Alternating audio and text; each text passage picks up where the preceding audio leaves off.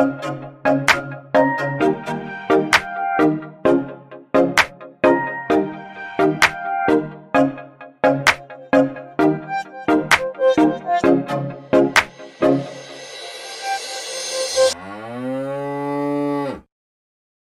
Another very happy Friday to all of our listeners. And taking a quick look at our quote screen this morning, the markets reached fresh contract highs this week on Q4 Class 3 milk and cash settled cheese prices.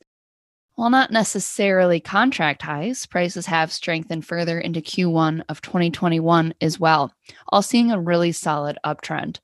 That being said, nothing new here. Nearby contracts continue to hold on to a really strong premium. And that's because the market suspects that these recent fundamentals involving tight supplies of cheese because of the government induced demand, we assume that that will subside into the end of the year.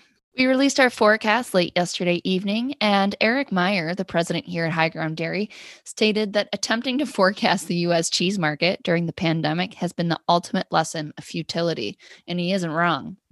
Lucas, another month has come and gone, and here we are. We've released yet another comprehensive look, price expectations for the next 18 months. Can you break down what some of those most notable changes were to our figures?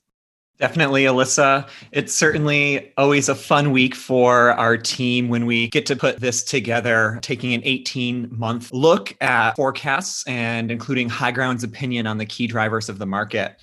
In cheese, I think the trends have been similar over the past few weeks.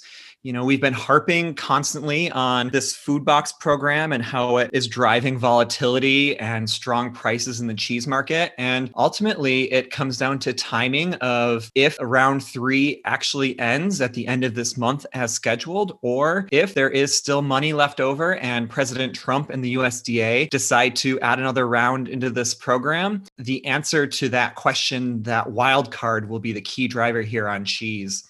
For those reasons, and because we have seen cheese maintain strength here into October, we bumped up the uh, Q4 cheese price forecasts. But ultimately, in, in High Ground's opinion, as we look ahead into 2021, I think we still remain quite bearish.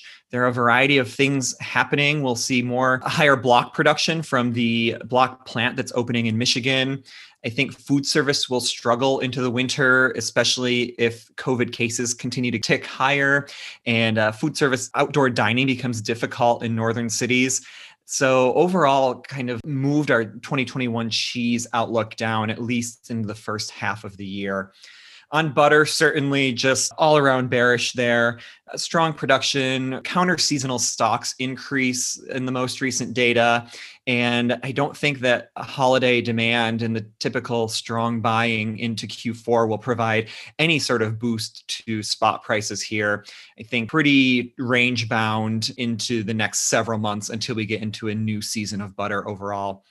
Non-fat dry milk quite supported recently. We've seen considerable strength, largely driven by Asian demand. Mexico continues to purchase, but below prior year levels, which is opposite the trend that we've seen over the past several years. I think non-fat remains supported, especially if Asian buyers continue to purchase. But I do see a lid on prices. I don't think that will move steadily higher into 2021. Our forecast lays out that top end of the range that we're looking at.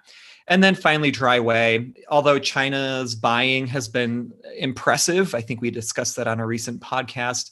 Domestic demand still quite low. I don't think exports and strong volume of product moving offshore is enough to provide much of a lift in this market, fairly range bound near current prices into Q4 and into 2021. And if you are listening, I just wanted to mention uh, you may not have access to our report if you're not a customer. Just send us an email at info at highgrounddairy.com. And we'd be happy to send that over to you so you could dig into those actual figures uh, that we're discussing here. Thankfully, the week of the 15th is typically a light data week for the markets, but the USDA did release the commercial disappearance numbers for August. Let's discuss that a bit, shall we? we certainly shall, Alyssa. I think the commercial disappearance report is interesting because it kind of ties together the full month picture, even if it is a bit delayed. So, of course, talking about August numbers into October isn't necessarily market moving, but still good to look back and see where the trends are. And that helps us with our outlook for the future. Domestic demand into August down all across the board, every single product seeing lower disappearance into August. Although exports did drive total disappearance higher on some products, into cheese, just a slight tick lower on a total basis, down a half a percent versus prior year. That follows three consecutive months of growth. Certainly, we, as we've seen uh, cheese prices increase into September and October, that demand wasn't necessarily there into August. That's when we saw the most recent price low, way down at, I think it was 158 per pound on blocks, which just seems like a different world two months ago. In butter, of course, low disappearance driving that bearish sentiment all around. Uh, not much demand for butter into August, even as we did get a seasonal tick higher versus July as we move into the uh, key holiday purchasing. Non fat, I think, the most impressive of all the markets while domestic demand, domestic disappearance was still lower versus prior year, it was much improved versus the very meager July volume when buyers totally stepped out of the market to find price direction into the middle of the summer. Exports, of course, quite notable for the four or five months leading into August and driving total non fat disappearance higher. Looking ahead into future months, if I could provide some opinion, I think we will see cheese disappearance recover into September and October.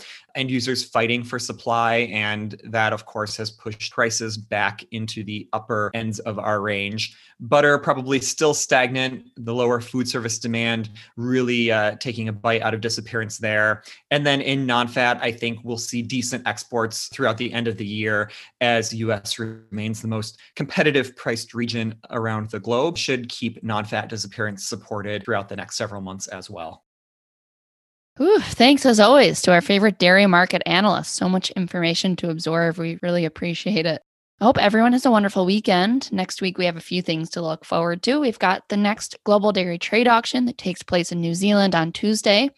And on that same day, we have the U.S. milk production report for September, followed by cold storage update next Thursday, also for September. So much to look forward to, right, Lucas?